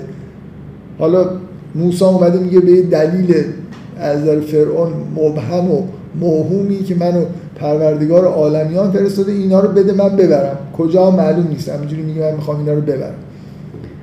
یه چیزای این شکلی وجود داره دیگه. اینکه اینا خیلی سوارن و دارن پیش میرن. این وقایعی که تحت عنوان بعثا و سرا ازش یاد مثل این قوما رو یه خورده بالاخره از اون مشغولیات و از اون چی میگم پر بودن سرگرم بودنشون چیز کنه متوقف کنه این وقایع و بلکه زمینه فراهم بشه که یه حرفی گوش بدن. قراره که این قوم تغییر جهت کلی بدن توی زندگیشون. مثل اینکه یه لحظه از همون اسب زمین بخورن بلکه حالا مثلا بتونن بپذیرن که مشکلی اصلا وجود داره. یه قومی که خیلی مثلا فرض کنین دارن صخره ها رو میشکافن تکنولوژی های جدید برای درست کردن نمی‌دونم قصر پیدا کردن و اینا یه همچین آدمای خیلی گوش شنوا ندارن. ولی توقفی اگه حاصل بشه اون وقت ممکنه که که یه نفر بتونه بیاد بهشون بگه که کلا دارید اشتباه می‌کنید. مثلا راه این نیست. یه راه یه کار دیگه ای باید بکن خب من با اینکه خیلی وقت گذشت اصلا این بود که خیلی مختصر این پنج تا داستان رو با این مؤخره رو بخونم. بیشتر روی داستان موسی تاکید بکنم. زیاد طول کشیده ولی هر جور شده من داستان موسی رو شروع می‌کنم چون فکر می‌کنم بالاخره که نمیشه توی یه جلسه تمومش بکنیم. داستان موسی توی این سوره خوندنیه برای خاطر اینکه میگم این صحنه های خیلی خاص خودش داره صحنه جادوگرایی که ایمان میارن. صحنه خاصیه. یه جای دیگه در قرآن باز هست ولی با تفصیل در واقع اینجا اومده. و همینطور برای در ادامه صحنه‌ای که موسی برمیگرده می‌بینه که مردم مشرک شدن و آدما رو می‌بره. این مثلا صحنه خاصی که فقط در این سوره هست که موسی میگه که رب ارنی انظر الیک. درخواست این می‌کنه که من تو رو ببینم. و این عبارت معروف لنترانی گفته میشه. خیلی چیزا بالاخره تو این داستان هست که خوندنیه و منحصر به فرده و باید در واقع با تاکید در موردش مدار صحبت بکنم خب پس این داستان از که از نوح شروع شد و تا این مؤخره ادامه پیدا کرد و به سرعت خوندیم که در واقع مختصری از تاریخ انبیا و توحید تاریخ بشر بود تا برسیم به پیامبر بزرگی که برای اولین بار در واقع یه قوم موحد رو یه جامعه توحیدی رو تشکیل داده که این یه نقطه عطف تاریخ بشره که تا همین الان هم ادامه داره. ما جوامع بر اساس مذهب و دین توحیدی بالاخره پیدا کردیم که خب اینا مشکلات ثانوی خودشونو دارن. که حالا فعلا تو همین سوره در واقع شما بعد از اینکه اون تقابل مشخص بین توحید و شرک علنی رو می‌بینید این قسمت طولانی در مقابل اون پنج تا داستان هدف اینه که بالاخره تشکیل جامعه توحیدی رو ببینید و بعد ببینید ابلیس دوباره توی این جامعه توحیدی حالا چی کار می‌کنه. یعنی کل کلا تشکیلی جامعه بر اساس توحید مشکل رو حل نمی‌کنه دیگه. ابلیس راه های جدید در واقع ایجاد اعوجاج توی عقاید مردم رو توی این جوامع پیاده می‌کنه. خب شروع کنیم به خوندن دیگه. ثم بعثنا من ب... اینجا رو دیگه من رد نمیشم. فکر می‌کنم همش رو بخونیم. حیفه واقعا. ثم بعثنا من بعده موسی به آیاتنا الی فرعون و ملئه فظلموا بها فانظر کیف کان عاقبت المفسد. میگه بعدا ما موسی رو برانگیختیم به سمت فرعون و ملعش و بهش ظلم کردن و ببین که عاقبت مفسدین چی بود بنابراین اصلا اینکه موسی چجوری به دنیا اومد و چجوری به نبوت رسید و چجوری بهش وحی شد و چطوری به دربار فرعون رسید اینا کلا تو این سوره مورد بحث نیست. در واقع در ادامه اون پنج تا داستان که شما فقط می‌بینید که پیامبر اومده داره دعوت به توحید می‌کنه و مورد تکذیب قرار می‌گیره اینجا هم فقط شما از لحظه ای که موسی با فرعون مواجه میشه و دعوت می‌کنه و تو دربار فرعون سخن میگه داستان رو میشنن و قال موسی یا فرعون انی رسول من رب العالمین. موسی به فر... گفت که ای فرعون من فرستاده پروردگار جهانیان هستم. حقیق علی الله اقول علی الله الا الحق. و چیزی جز حقیقت درباره خداوند نمیگم. قد جئتکم به بینت من ربکم فارسل معی بنی اسرائیل. اومدم با دلیل روشنی از طرف پروردگار شما بنی اسرائیل رو با من بفرست. می‌بینید که دعوت به توحید به اون معنایی که قبلا توی اقوام دیگه بود اصلا هدف اینجا تشکیل اون جامعه توحیدیه دیگه. هدف این نیست که فرعون و فرعونیان و جامعه مثلا مصر ایمان بیارن. رسالت موسی این نیست. نه اینکه دعوت به توحید نکرده باشه فرصت بهشون نداده باشه ولی هدف اصلی از اول همینجوری بیان میشه که بنی اسرائیل رو می‌خواد در واقع از مصر خارج بکنه. قال این کنت جئت به آیت فعت به ها این کنت من الصادقین. میگه اگه میگی که دلیل روشنی داری نشانه ای داری اگه راست میگی اینو بیار. فالقا عصاه و فعضاهی صعبان و مبین. عصاشو انداخت و این یه اجدهای آشکاری شد مار بزرگی در واقع شد. و نزع یده فعضاهی بیضا ناظرین و دستش رو از گریبانش در آورد و این درخشنده بود برای کسانی که می‌دیدن. قال الملع من قوم فرعون ان هذا لساحر مبین. این از این عبارتایی توی قرآن که این شدت این آدمایی که در سیاهی و انکار به سر می‌برن. شما انتظار اینه که بالاخره یه همچین چیز عجیبی طرف دیده یه لحظه دلش بلرزه و یه چیزی بگه دیگه. این حالتی که بلا فاصله مثل این که اصلا یه لحظه نه اینکه این اتفاق واقعا افتاده یعنی روایت اینطور القا می‌کنه که این معجزات رو نگاه کردن گفتن این عجب, عجب جادوگری. نه.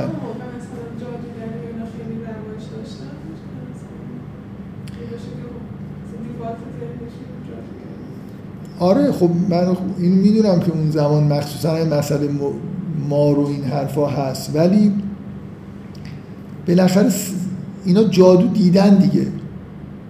یعنی احتمالا اون جادویی که بعدا اون جادوگر رو اومدن جلوی موسا تنابا رو حرکت دادن.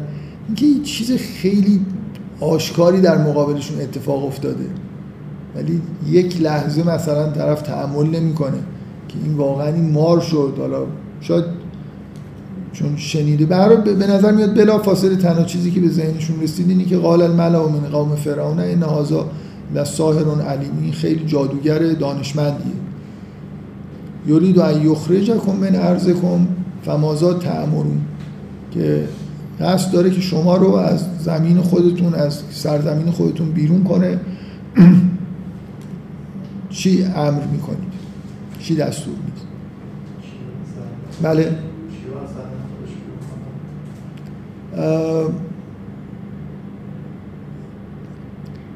میشه احتمال داد که منظورش اینه که منظورشون اینه که اینا, اینا در واقع اون کسایی هستن که غیر از قوم بنی اسرائیلن. و دارن میگن که این نهایتا می‌خواد ما رو بیرون بکنه. مثلا اینکه میگه بنی اسرائیل به من بدید آخرش می‌خواد بیاد مصر رو اشغال کنه. ولی یه احتمال هم اینه که کلا مثلا شما میشنوید که قارون از قوم موسی بود. ممکنه بین خود این آدمای کسایی از بنی اسرائیل هم هستن که اونا رو دارن اینجوری تحریک می‌کنن که این قصدش اینه که شما رو از سرزمین خودتون الان مثلا اینجوری شد یه دفعه مثل شد سرزمین این آدمایی که موسی می‌خواد با خودش ببره و به اونا دارن میگن. یعنی به یه عده از بنی اسرائیل هم اونجا هستن و به اونا دارن میگن این می‌خواد شما رو از سرزمینتون بیرون کنه. مصر سرزمین شماست. این احتمال میشه داد دیگه. بله. نه اینکه این حرف رو قوم فرعون دارن می‌زنن که قطعا اینجوریه. ولی اینکه در مخاطبینشون کسانی از بنی اسرائیل هستن که اینا مثلا دارن ابراز دلسوزی می‌کنن. که مثلا این این قصدش اینه که شما رو از سرزمین خودتون بیرون بکنید. این احتمال میشه داد یا اینکه اینا قوم فرعونن و دارن این توهم رو ایجاد می‌کنن که این نهایتا می‌خواد بیاد مصر رو بگیره مثلا از شما. یه همچین چیزی هم میشه تصور کرد. من نمی‌دونم چرا ولی احتمال این که به بنی اسرائیل دلسوزانه دارم میگن تو ذهن من پررنگتره.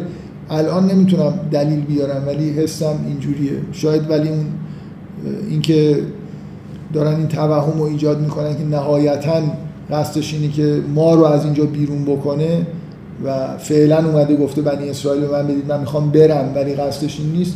اینم احتمالیه دیگه.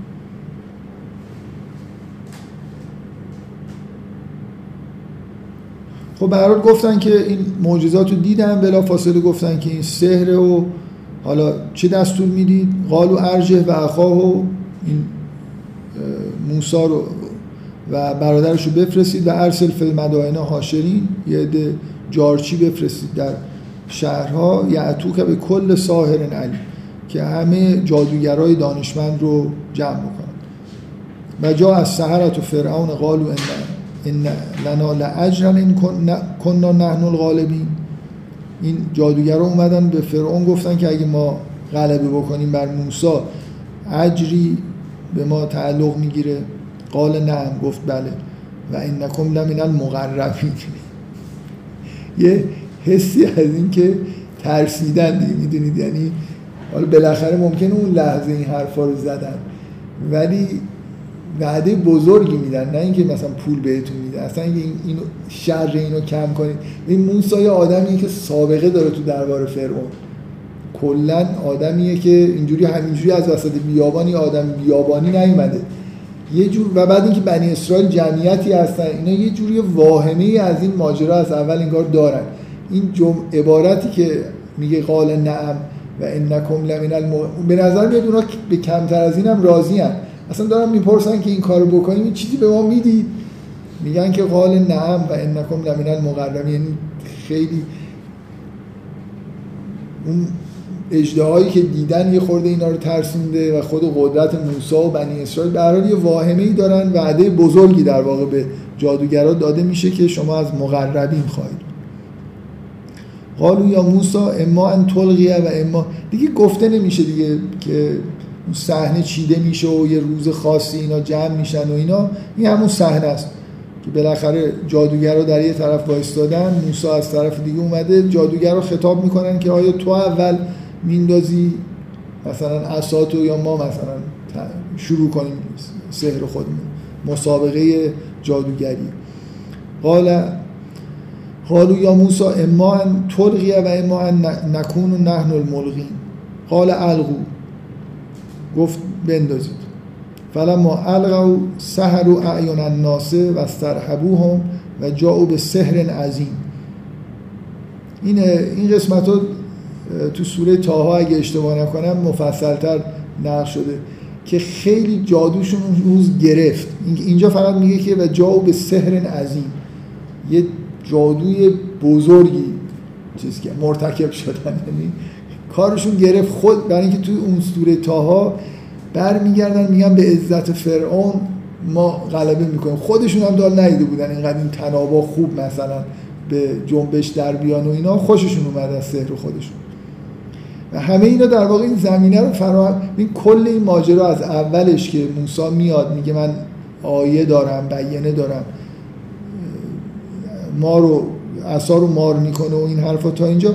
همه چیزی مثل سناریویی که میره به سمت اینکه کوچکترین ابهامی از اینکه موسای ساحری مثل بقیه ساحراست برطرف بشه.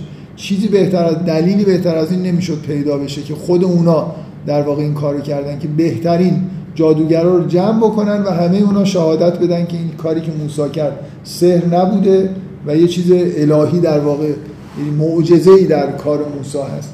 یعنی خود فرعون در واقع به دست خودشون صحنه ای که باید آراسته می‌شد برای اینکه همه مردم ببینن و بفهمن که موسی جادوگر نیست و پیامبره رو خود فرعون و اطرافیانش آماده کردن. و دقیقا اینا اینجوری پیش رفت که سهرشون عظیم شد و بنابراین آمادگی اینو پیدا کردن که وقتی که مار عصای موسی مار شد و همه اینا رو در واقع خورد بفهمن که این دیگه چیزی که دارن می‌بینن سحر نیست. و اوحینا الی موسی ان الق عصاک. به موسی وحی کردیم که عصای خودتو بنداز. این باز یه جوریه دیگه. چرا موسی وحی شد که عصاتو بنداز؟ به نظر میاد که بله. آره دیگه توی اون اونجا ذکر میشه که موسی هم که این سحر اینا رو دیدی خود جا خورد که اینا مثلا تعداد زیادی تناب احتمالا انداختن و هم هم دارن یه حرکاتی می‌کنن و شبیه مار شدن و اینا. موسی مدار شد دچار واهمه شد از اینکه الان اگه اساشو بندازه مردم مردم چی میگن؟ خب اونا هزار تا تناب انداختن یه دونه اساشو انداخته مار شده. مارای اونا هم تنابشون احتمالا تناب کشتی آورده بودن. تنابای بزرگ هم داشتن جستشون هم. یعنی اینکه احتیاط شد که خداوند اونجا توی اون سوره میگه که نترس بنداز. میگه اینجا مختصر میگه که موسی گفتیم که وحی کردیم که بنداز عصاتو فعضا هی تلقف ما یعفه کن این انداخت و این اجده که در واقع از عصای موسی تبدیل به مار می‌شد و اینا همه این چیزهایی که اونا انداخته بودن و نابود کرد. فوقع الحق و بطل ما کانو یعمل خیلی این آیه اینجا قبل از اینکه بگه که اونا ایمان آوردن میگه فوقع الحق و بطل ما کانو یعملون. کاری که می‌کردن باطل شد. فغلبو هنالک و انقلبو ساغرین غلبه کرد برشون و کوچیک شدن. و انقلبو ساغرین و القی از سهرت و ساجدین خیلی صحنه توصیف جالبی داره. و یه دفعه این جادوگرا افتادن سجده کنن. قالو آمنا به رب العالم ما به پروردگار عالم میاد ایمان آوردیم رب موسی و هارون. خیلی نمی‌دونن چیه. این رب العالمین یه دفعه دچار معرفت مثلا عرفانی و توحید که نشدن. موسی گفته بود که من از طرف پروردگار جهانی اینا حالا یه معرفتی تاکید می‌کنه همون رب موسی و همین که اینا میگن همون که این اینو فرستاده و این کارا رو می‌کنه ما به همین ایمان آوردیم. این جالب و آمنا به رب العالمین رب موسی و هارون. قال فرعون آمن تو بهی قبل ان آزن لکن فرعون گفت شما به این ایمان آوردید من اجازه ندادم به شما. این نهازا لمکرون مکرتموه و فلمدی اینجا واقعا خیلی خنده داره. میگه که میگه این یه مکری خودش رفته اینا رو خودشون جارچی فرستادن یه شهرهای جار زدن یه در انتخاب کردن آوردن. میگه که یه مکریه که شما در شهر کردید و لتخرجوا منها اهلها برای که مردم ازش خارج بکنید یه حالت چیز داره مثل هزیان گفتن. خودش هم دیگه نمی‌دونه چی داره میگه. یه چی صحنه یه جوریه. گاهی باید یه چیزی بگه دیگه. بالاخره اینجوری باید به اصطلاح یه جوری اینو جمعش بکنه. میگه که یه توی سوره تاها فکر می‌کنم اینجوری نقل میشه که این رئیستونه. شما شاگرد چون چیز دیگه اون سهرش بزرگتر بوده. شما مثلا شاگردای این نسلی از همه شما سهرش بهتره. فسوف تعلمون. حالا می‌بینید من مثلا چیکار به زودی می‌دونید من چیکار می‌کنم. لاقطعن ایدیکم و ارجلکم من خلاف ثم نکم اجمعین شما رو دست و پاتون رو بر خلاف می‌برم مثلا دست چپ و با پای راست. ثم نکم اجمعین. همتون به صلیب می‌کشم. خیلی این واقعا صحنه تاثیرگذاریه که اینا می‌تونن اون لحظه مثلا فرض کنین جا بزنن و موقتا چیزی ولی واقعا اینقدر تحت تاثیر قرار گرفتن میگم بکن دیگه اشکال نداره. ما دیگه ایمان آوردیم. یعنی صحنه خیلی چیزیه که اینا ذره کوتاه نمیاد.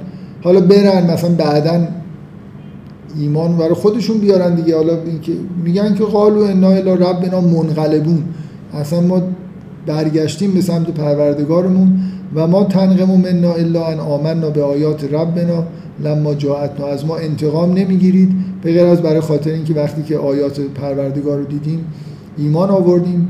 ربنا افرق علینا صبرا و توفنا مسلمین. خیلی واقعا اینکه منقلب شدن دیگه. یعنی یه لحظه انگاری آدم. حالا ممکنه آدمای خیلی بدی هم نبودن. که جا... یه جایی میگن که اکره من از سهر میگن که این سحر رو ما رو مجبور می‌کردن که این کار رو بکنیم. بالاخره آدمایی بودن. تو این جمع جادوگرا آدمایی بودن که یه زمینه هایی برای ایمان داشتن که یه دفعه اینجور منقلب شدن میگه که دست و پاتون می‌برن به صلیب می‌کشن میگن که بکن. میگن توی اون سوره میگن لا زیر اصلا مشکلی ندارن فقط میگن که دعا می‌کنن که ربنا افرق علینا صبرن و توفنا مسلم. خب این از اولی که داستان شروع میشه در واقع موسی میاد درخواست می‌کنه که بنی اسرائیل رو ببره و بیاناتشون نشون میده. تا اینجای داستان اون بیانات در واقع به همه نمایش داده میشه یعنی هم فرعون و ملعش در واقع یه جوری اگه دیگه خودشون نخوان فریب بدن و چرند و پرند نگن فهمیدن که این از طرف خدا اومده. هم مردمی که اونجا توی اون روز جمع شده بودن و شاهد بودن این احساس بهشون دست میده. به حال از اول داستان تا اینجا بیانه عرضه میشه به همین با زمینه ای که خود فرعون و اطرافیانش. کلا این فرعون و در اطرافیانش در قرآن استاد این هستن که بر علیه خودشون یه کارایی بکنن. مثلا موسی رو از آب گرفتن میگه که اینا این کارو کردن که برای خودشون مثلا حزن بشه در آینده. همش به خودزنی دارن دیگه. هی در واقع این صحنه رو اگه ترتیب نمی‌دادن اصلا این کار پیش نمی‌رفت. این بیانه به اون بیانه بودنش انگار به اثبات نمی‌رسید ولی در واقع رفتن و همه زمین ها رو آماده کردن. مردم رو هم همه رو دعوت کردن و جمع کردن. یه جایی که این صحنه رو همه نبادا کسی این صحنه رو نبینه. و همه صحنه رو دیدن و با این افتضاح در واقع این ماجرایی که ترتیب داده بودن بر علیه خودشون تمام شد که جادوگرا هم ایمان آوردن. و اینا مجبور شدن حالا برای جمع کردنش یه مجازاتی ترتیب بدن که مردم بترسونن و این حرف.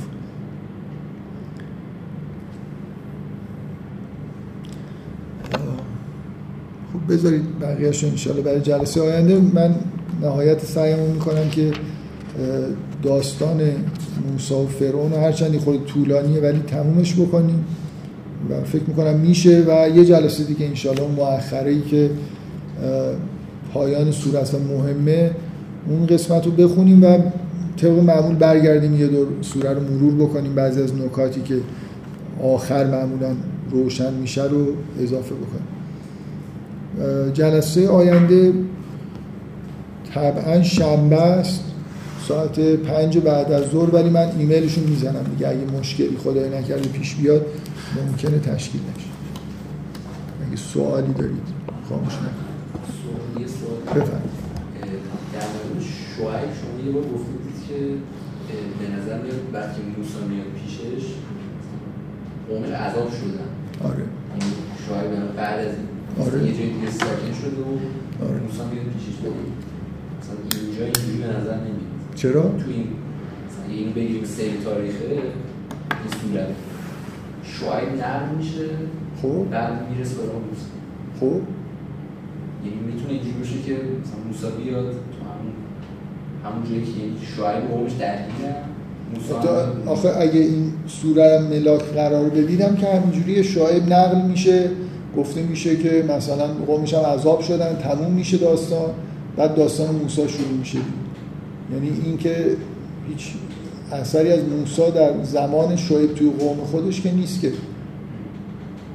شعیب در زمانی که موسی میاد پیشش به نظر میاد آدم منزوی در یه جایی هست و خیلی هم پیره و زندگی داره زندگی چوپانی خودشون می‌کنه. به نظر اینجوری میاد. و بعدم اینکه این جمله‌ای که میگه مثلا نجوت من القوم الظالمین اصلا به نظر میاد دیگه اونجا یه جای امنی درگیری وجود نداره. یعنی اینطوری نیست که موسی به موسی بگه که بیا تو آدم مؤمنی هستی بیا مثلا دستیار من شو. توی این هدایت قوم من. اصلا فضا اینطوری نیست. یه مردی در آخرین سالهای زندگی خودش در وسط یه بیابان. به نظر اینجوری می‌رسه. برای این این سوره رو قبول بکنید که نشانه ازش بر خلاف این نیست. داستان شعیب نقل میشه قوم مجازات میشن بعدم می‌رسیم به داستان موسی. نمی‌خوام بگم به نفع این چیزی که من میگم چیزی هست به ضررش لااقل نیست آره اینکه اون کسی که میره موساد پیشش چوپانی می‌کنه شعیب رواییه یا در اینقدر این داستان در تورات به وضوح مثلا نقل میشه که دیگه جای شک و شبهه نیست. ولی اینکه در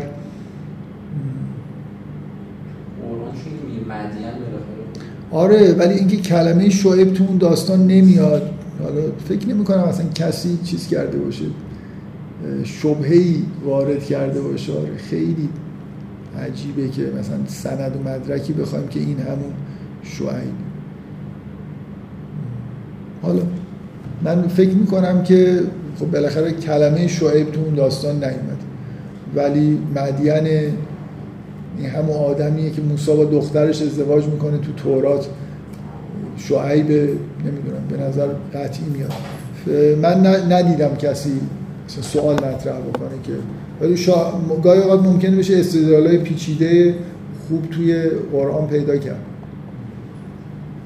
یا غیر پیچیده شاید مثلا یه جایی بشه یه دلیل خوب پیدا کرد که مثلا اسم شعیب همراه به یه نحوی ذکر شده باشه بسیار.